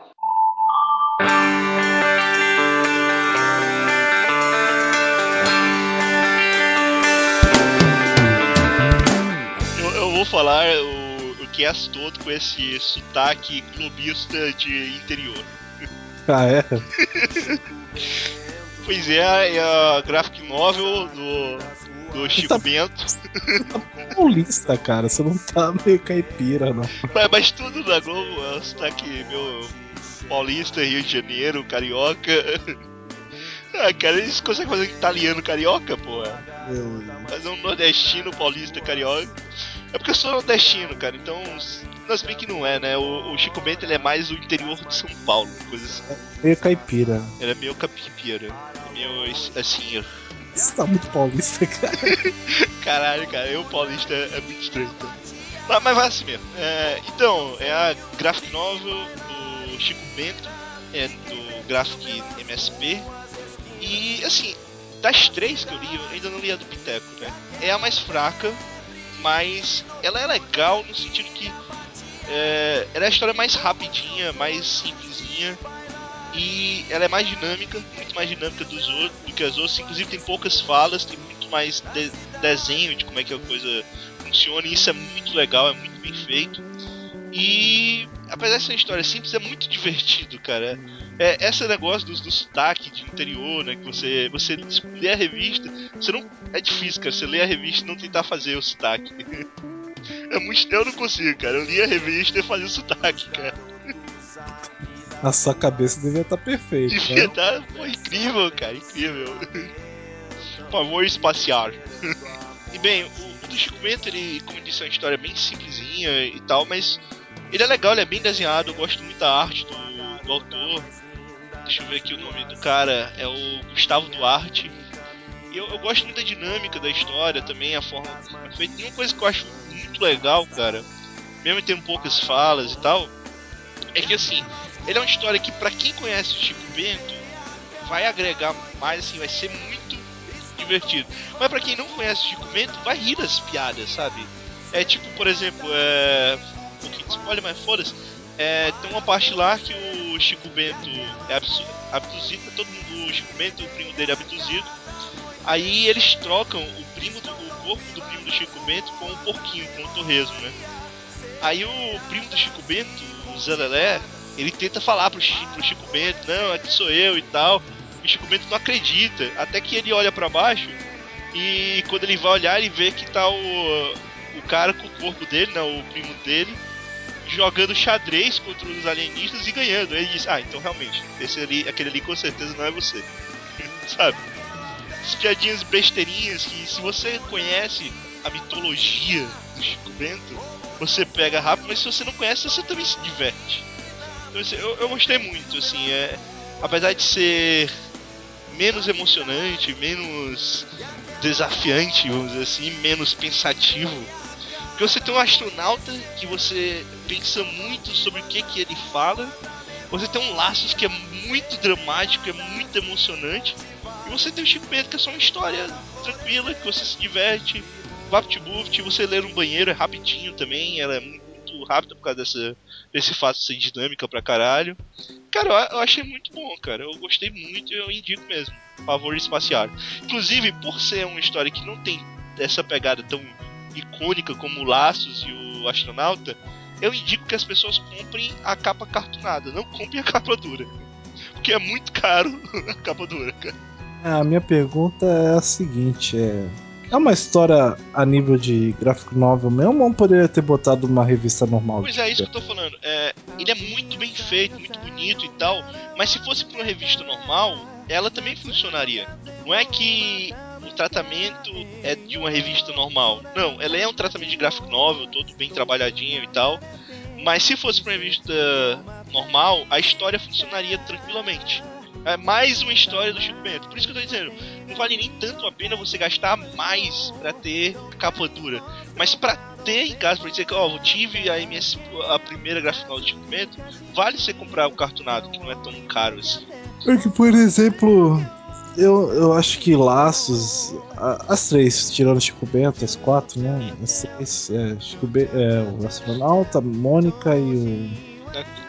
Deco, eu não vejo eles na revista mensal, mas o Chico Bento sempre me pareceu... Eu, pois é, eu, eu concordo com isso, o Piteco eu não posso dizer, mas o Laços e o Astronauta, eu falei, ele é bem mais icônico, é uma história diferente. O Astronauta, ele, ele é um astronauta diferente, cara, é um astronauta evoluído do... do, do é, coisa. É, né? É um astronauta astronauta, né? Mas é, é, é eu, eu, eu quero ler também, é que eu, falta aparecer por aqui na, na minha cidade, é difícil. Mas é legal, assim, eu, eu indico mesmo, eu não indico a capa dura, porque só a capa dura aumenta dez ou quinze reais o preço dos quadrinhos. Tanto, né? Vamos falar sério, assim, não muda. O Piteco não. Também eu comprei a minha capa cartunada, também não eu olhei assim. Todas eu comprei cartunada. Eu compro o Piteco por vinte reais, eu compro ele por quarenta e cinco. É, eu não vejo tanto absurdo assim. É. O Laços eu tenho uma capa dura, mas eu acho que vale mais, assim, ele é mais. Vocês turma, a turma da Mônica mesmo, acho que era mais legal guardar o, o coisa. E nem foi tão caro pra mim, né, na época que eu comprei. Bem, é isso aí, minha indicação é essa, Chico Bento, Pavor Espacial, do Gustavo Duarte. E é essa.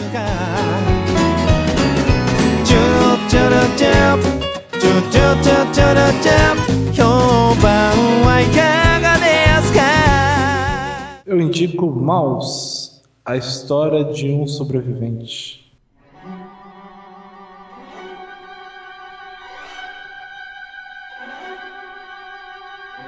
Maus é, é um... É um graphic novel ou é um livro? Não sei. O que que... Vamos que, dizer que é um quadrinho, tá? É um quadrinho que é em formato de livro, né? Tudo bem. É do Art Spiegelman, é quase uma, biogra- é uma autobiografia do pai dele, sobre tudo que ele passou na Segunda Guerra, sobre como ele era judeu, como ele sobreviveu ao Holocausto e tal, assim. Então sou Chaves. É, sobreviveu ao Holocausto e os absurdos, ele mostra em, em desenhos bem simples, né? Mas ele é, mostra... É que assim, a gente, você tem uma animalização das pessoas. É, os judeus são gatos, ratos. Os judeus são ratos, os alemães são gatos, os poloneses são porcos. Tinha um sapo, que eu não lembro agora qual... Acho que é americano. É, e eu não lembro os negros, tinha um negro também, que ele representa como animal. Mas é, é uma... Eu, eu encontrei no meu trabalho, na biblioteca do meu trabalho, tinha mal jogadinho no canto, e eu fiquei lendo enquanto não tinha nada pra fazer. E é uma história bem pesada, né? É uma história que às vezes você tem que dar uma parada, assim, deixar um pouquinho de lado e fazer outra coisa, porque fazer de uma vez, ler de uma vez só é, é complicado, é difícil. Mas é, é uma história boa, né? É um tapa na cara. Tem uns negócios assustadores. A última fase do pai dele, do Holocausto, né? Que ele tá naquele trem horroroso. Que ele mostra desenhos de... É uma forma... Desenhos de fotos, vamos dizer assim. Ah, é horrível. Também tem, fora isso, tem a história do pai dele no, no presente. Tá acontecendo na relação péssima que ele tem com o pai. Você, ao mesmo tempo, você vê o pai como um herói que se livrou do Holocausto, mas ele é um babaca. Eu não diria que ele seria um herói, cara, pra falar a verdade. Não, ele... mas, mas na, na história ele meio, meio que te faz isso, né? O cara que conseguiu sobreviver àquela coisa absurda toda, meio que ele, sim, assim, te faz uma ideia meio que de herói. Mas ele é um babaca, assim, no final... Preconceituoso, ele trata a mulher mal pra caralho. Ele é o típico judeu, ele gosta de economizar qualquer coisa. Ele pega um cadastro assim e guarda pra fazer alguma coisa depois. Aí você também entende que foi por causa do Holocausto que muita coisa mudou na cabeça dele também, né? Mas assim, você também entende que, apesar de ter mudado muita coisa, ainda tem muitos traços da personalidade dele antes do Holocausto, sabe? É. Só que como é ele contando, não é tão pesado. Tem cenas pesadas.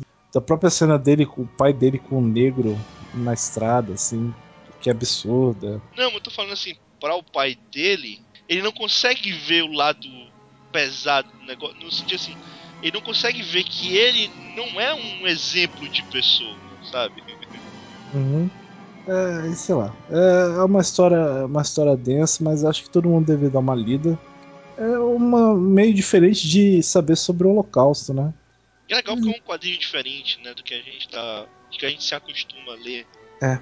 É, é, é, eu tô lembrando de umas cenas tristes assim pra caramba. É, a mãe dele, o quadrinho que ele faz sobre a mãe dele, o que aconteceu com a mãe dele, assim, é, é absurdo. É uma quebra no meio da história, né? Essa parte, eu. É, é enfim. É, é o campo de concentração, é foda também. A parte da criança, eles levam a criança pro. Achando que vai ser melhor, mas acaba que no final elas nunca mais ouvem falar da criança. Não sabe se morreu, se viveu, se tá por aí. É foda. É, é, é um lado negro da humanidade, né? Mas, enfim. É legal pra assim, quem, quem também gosta. Assim, a história toda eu acho que é legal pra todo mundo. Quem gosta de Segunda Guerra vai achar muito, muito bacana também esse lado. É, é, depois do Chico Bento eu trouxe um negócio triste, mas. É, tem um primeiro lado divertido, depois a gente traz um negócio completamente oposto. Mas é, é que é foda, é um, é um lado negro eu, da humanidade. Cara, pior que assim, eu, eu, não, eu leio Mouse, eu não, eu não acho tão. Ele é triste, mas não é tão triste, me deixa assim. Triste, mas ele me deixa pensar, né? Porra, é mal. Eu não diria não tão mal. Mas você fica pensando mesmo. Porra, como é que a humanidade conseguiu passar por um troço desse, cara? Como é que um humano consegue fazer isso com outro humano? É, é isso que me deixa mal, assim. Porque tem certas coisas que são absurdas. Tem coisas que você não, não consegue aceitar, cara. É muito, muito distante do, do que a gente conhece. Então é muito absurdo pra gente, cara. Pela forma como a gente foi criado, pra nossa formação, é uma coisa... Porra... Tem momentos que você pensa, assim, se... que o cara pensa, né, que ele não pode confiar na outra pessoa. Aí ele dá um pouquinho de espaço, aí acaba sendo traído por causa disso. É, é muito triste. É foda. A gente foi criado depois dessa, dessa cena. A gente vê algumas coisas no, em filmes, em, uhum. em vídeos, e mesmo assim a gente não acredita, assim. É foda. Tem um outro livro, não sei se eu já indiquei aqui, que é um, é um livro, na verdade, né, chamado Mil Cairão ao Teu Lado, que, que me deram no passado, e que ele conta como é que foi a guerra pela ótica de um alemão que não queria ir pra guerra. Assim, da família do alemão que não queria ir pra guerra. E é dividido em duas partes. É, você tem o lado do cara que é soldado, tá como soldado, e a família dele na merda tentando sobreviver lá no, no, na Alemanha.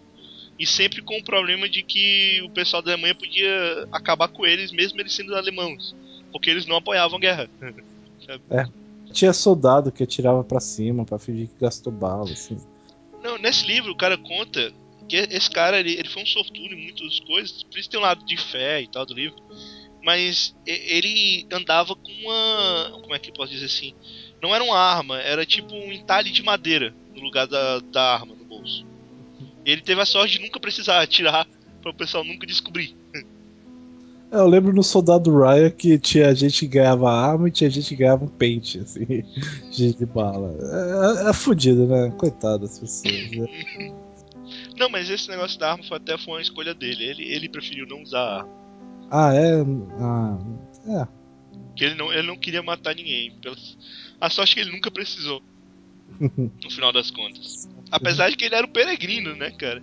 Ele entrava, ele era da primeira infantaria, que o que eram os caras que andavam na frente, que eles iam pra construir ponte, pra construir é, alojamento pro, pro pessoal que vinha atrás mesmo pra batalha. Ele tava no pior lugar possível, assim, sabe? Ele tava fudido. Esse negócio de guerra, eu me lembro do South Park, que eram as táticas de guerra do, do, dos americanos. Eles pegavam todos os negros e amarravam em tanques, assim, tipo, ser a proteção de bala do tanque eram os negros, assim, era... Eu sei que não tem nada a ver, mas eu lembrei dessas coisas. Eu dou risada aqui. É foda. Mas bem, mouse, né? Uma palavra mouse. Final pra definir o que é, o que é, que é mouse. O que, é que a pessoa tem que ler mouse? Pra você aprender que tem que guardar cada pedacinho de biscoito que você ganhar, porque um dia você vai precisar. É verdade, é verdade. Bem lembrado.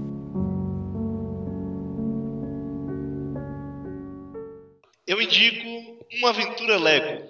Everything is awesome. Everything is cool when you're part of a team. Everything is awesome when we live in our dream. Então, assim, eu, eu assisti os filmes, né, semana passada, mas, cara, eu gostei muito do, do filme do Lego, cara. Muito mesmo, assim. Eu sei que muita gente não vai achar essa coisa toda, apesar de que ele foi um sucesso estrondoso na bilheteria. Inclusive, ele é o... um filme que na estreia dessa semana nos Estados Unidos foi o filme que mais foi visto, apesar de a crítica não falar tão bem. Esse filme, ele tem uma pegada que tem aquela brincadeira daqueles filmes de Lego loucos que você vê em Star Wars, Lego, não sei o que, que tem todos os personagens, inclusive uma das coisas chatas é que como ele é um filme da Warner, então você não tem os personagens da Marvel, você só tem os personagens da D C. E uma coisa irada que tem no filme é o, é o Lanterna Verde chato pra caralho. Super-Homem não, não atura, cara, de jeito nenhum. Muito bom. Porque o Lanterna Verde é chato pra caralho. Então, assim, a história, cara, é muito louca. É muito, muito hiper louca. Só que ela, ela chega no, no final, ela tem uma explicação do porquê que ela é desse jeito. Que é, é muito foda, é muito. Eu acho a explicação é, é muito espetacular. Inclusive o final é muito espetacular. Ele é um filme que ele vai bater um pouco com a criança que na infância teve Lego. Ou, ou pelo menos Playmobil. Teve o Lego ou Playmobil. Sabe? Que é muito exatamente isso. Até inclusive o título em português ficou muito foda. Depois que você pensa de como é que o filme é. Que é uma aventura Lego, cara. É uma grande aventura de quando você tinha na infância e você tinha o Lego. E você brincava das maneiras absurdamente loucas. Você sempre tinha um Lego que tinha um design da caixa que você tinha pra construir, que normalmente você pegava e construía uma vez e depois nunca mais. Você sempre construía coisas diferentes com o que você tinha, sabe? É muito da coisa da criança brincando com o Lego, de como é que era esse lance do, do Lego, é, quando você usava a imaginação de uma forma muito louca.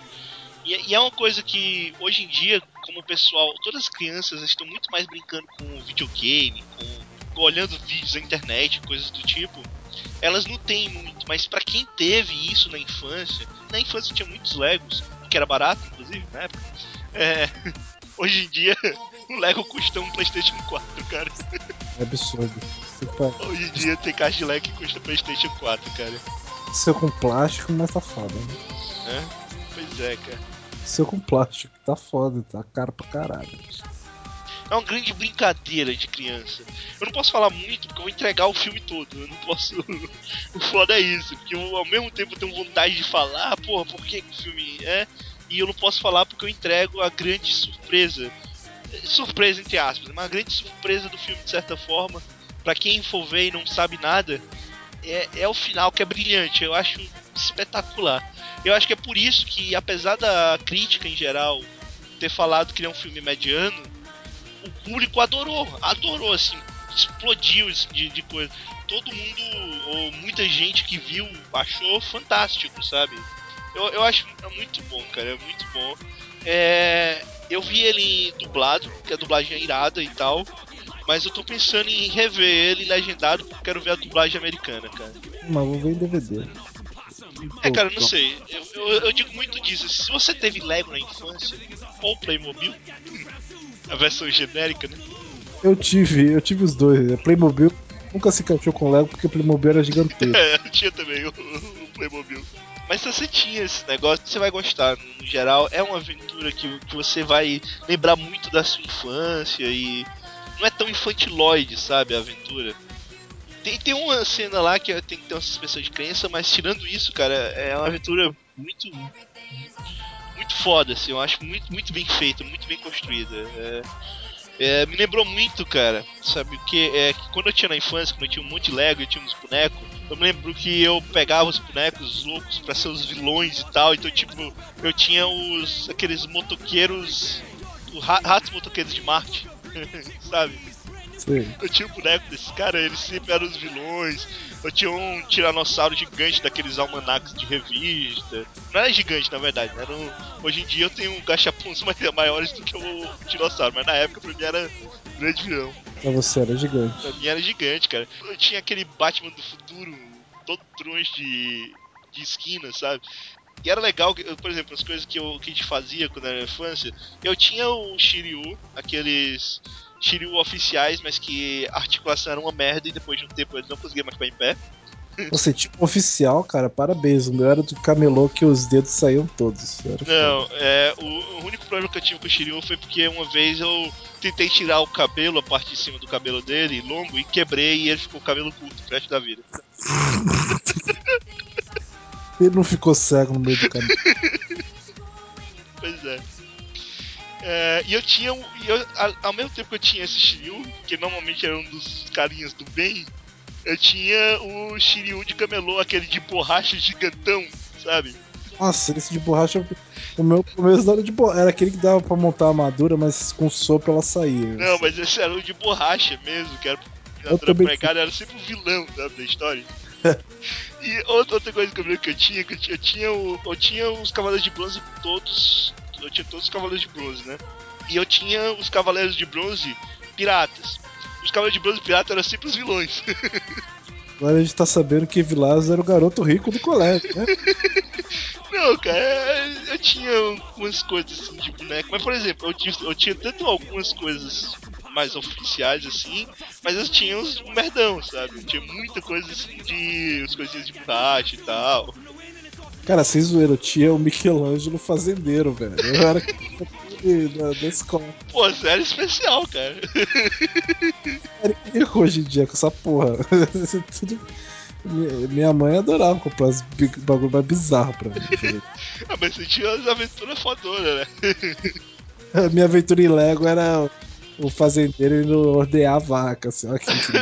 Não, o Lego, eu me lembro que eu tinha, cara. Eu tinha um. Eu não lembro se era Lego ou se era Primo. Eu acho que era Lego mesmo. Que era de um posto.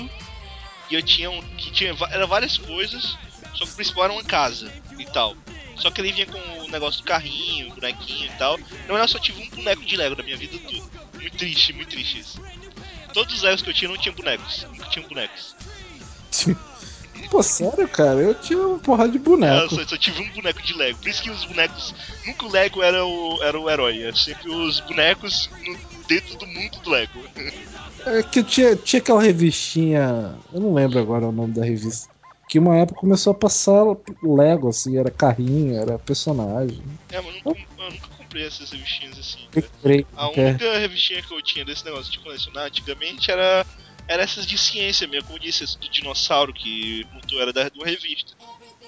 É, do dinossauro você comprava vinte mil revistas pra conseguir fazer o esqueleto do dinossauro. É, exatamente. Eu tinha um esqueleto e tinha um dinossauro mesmo, sabe? Eu tinha um esqueleto que era fluorescente. É, esse que eu tinha também. Eu não sei pra onde foi parar esse esqueleto. Cara, todos os meus bonecos eu sei que eu, eu deixei pro meu sobrinho e tal, e o meu sobrinho não, não, não brinca mais. É, foda. Alguns se foram, né, com o tempo, foram destruídos e tal. Alguns meu cachorro destruiu no tempo. E, E os, o que tem ainda, eu sei que tá guardado assim, na, na dispensa. Meu sobrinho só fica no computador vendo YouTube e de vez em quando jogando alguma coisa. Ah, eu, eu sei que meus bonecos, é, como eu não tenho irmão, não tenho como ter sobrinho, eu doei pra criança carente, né? Então tá tudo por lá. Não, pois é, eu, eu devia ter doado pra criança carente, eu não devia ter dado pra um sobrinho, porque eles brincariam mais. Mas eu não sou essa boa pessoa, não, porque eu fico até puto até hoje que minha mãe deu meu Super Nintendo pra elas. Eu não queria meu Super Nintendo. Ah, cara. Não, pior que hoje em dia, se eu tivesse alguns dos meus bonecos, não esses Cavaleiros do Dia, porque eles eram tudo. Eles eram oficial, mas eles não eram ofi... não era o Cosmif que a gente vê hoje. Era aqueles que era tipo. Era. era... da mesma empresa que fazia os, os comandos de ação, que a articulação ficava mole com o tempo, e os caras não ficavam mais de pé, G T um, sabe? É. E bem, é, cara, eu tinha um cavaleiro de aço. Que que pariu, o que é que eu tinha um cavaleiro de aço? Até hoje eu não sei. Eu tinha um cavaleiro de aço.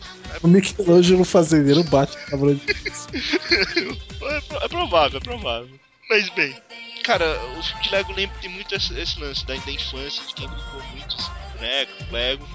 E, e é isso, cara, eu gostei pra caralho. Quem, quem curte esse tipo de, de obra, acho que também vai, vai gostar bastante. Por isso que eu indico. Vamos então para as considerações finais.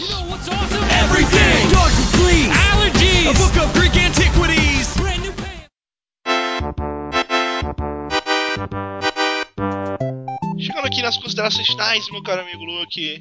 E aí, o que, que você quer falar de consideração final sobre esse podcast? Ou você quer fazer alguma propaganda? Ou quer falar, sei lá, alguma coisa da sua vida pessoal? Não comprem o headphone da Hyundai, que tá me dando só dor de cabeça, porra. Foda-se. Foda-se mesmo. E é só isso, as considerações finais? É, não tem muito o que falar da minha vida. Não tô escrevendo pro Chunão, não sou redator daquela porra. Tecnicamente eu ainda sou, mas oficialmente... Eu tenho que cortar isso aqui do redator? Não, não preciso. É, é, mas enfim, é, é isso. O que, que você achou de, de, do, do, do lance dos super-heróis? Você quer fazer alguma consideração final sobre... Su, super-heróis não, sobre os personagens. O que, que faz um personagem ser bom ou não? Superman. Aranha. Batman. É uma consideração final, lembrando do Bozo. É, por mim, você botava de música final essa parte do... Sim. Pode ser. Muito bom, muito bom. É, então, também não tem muito o que falar, só digo de novo, assistam o Lego no cinema. Rapidinho também assistam Trapaça, um filme muito bom no cinema. O American Hustle. O título até combina o título nacional, mas eu acho que American Hustle é muito mais legal, sabe? O que que American Hustle é? Eu, eu não sei, mas é muito mais legal. Não, é tipo, é um truque americano, trapaça, uma coisa assim. Uma jogada americana, uma coisa assim. Mas, mas é muito mais legal. Apesar de que o nome trapaça comigo. E não assistam Jack Ryan, é, Operação Sombra Jack Ryan, que é um filme merda. É um filme com o Capitão Kirk que é uma bosta. Bosta, bosta, bosta. Ah, o Kirk, Kirk velho, amor? Não, o Kirk novo. Ah, o Kirk novo é tão merda que o, o Spock dominou a porra do Star Trek, né? Tudo bem. É, é uma merda, é uma merda. O filme é chato, tem a Akira Knightley fazendo papel merda também. É, é uma bosta, é uma bosta. Terrível. Eu tô, eu tô querendo que passe a fase de filme ruim. Eu quero ver um filme no cinema. Tô parando. Pô, cara, tem um monte de filme. Eu vou disso. Trapaça, é um filme legal. Chega aqui essas porra, velho. Ah, não tá chegando aí, né? Ah. O que, que tem no se... cine... que é que tem no teu cinema? Deve estar tá ainda aquele filme do dinossauro ainda, quer ver? É muito escuro que esse filme é uma merda. Rodência e o Dente da Princesa. Que porra é essa? Que porra é essa? Vai tomar no cu. É, Hércules. Eu queria ter visto o Hércules em vez do Jack Ryan, só que parece que não tinha chegado a cópia no cinema. Aí eu não assisti o Hércules, assisti o Jack Ryan, que é uma merda também. Esse Hércules deve ser muito ruim também. Ah, Frozen. Eu fiquei curioso, achei os efeitos legais. A Menina que Roubava Livros. É, tem, ó, tem um textinho da Menina que Roubava Livros lá no, no site, se quiser dar uma olhada antes. O Lobo de Wall Street e Operação, e Operação Sombra Jack Ryan. É esse filme merda que eu falei. Não tem o do dinossauro, eu fico triste. Esse, esse do dinossauro tava quase dois meses na porra do cinema, eu não aguentava mais. Mas é isso. É, cara. Pô, Lobo de Wall Street, cara. Massa. Muito bom. É, é que esse tipo de filme eu não vejo assim. Eu sou massa velha, eu sou normal fag. Não, cara, mas é muito bom, muito bom, é sério. Eu, eu indico mesmo. Assista. É um filme que no cinema ainda é mais legal. Tá bom. E bem, é isso. Então, até daqui a quinze dias. Tchau, tchau, pessoal. Ou... Cara, eu não sei como é que eu, o Bozo falava no final. Como é que o Bozo falava no final, tu sabe? Não lembro. Eu só sei o... Da... quando ele chegava, né? Alô, Cassara! Ah, o Bozo chegou, trazendo alegria pro papai e pro vovô. Eu não lembro. Musiquinha do Bozo pra, pra encerrar. Então é isso aí. Batman. Tchau, galera. Tchau, tchau. Robin.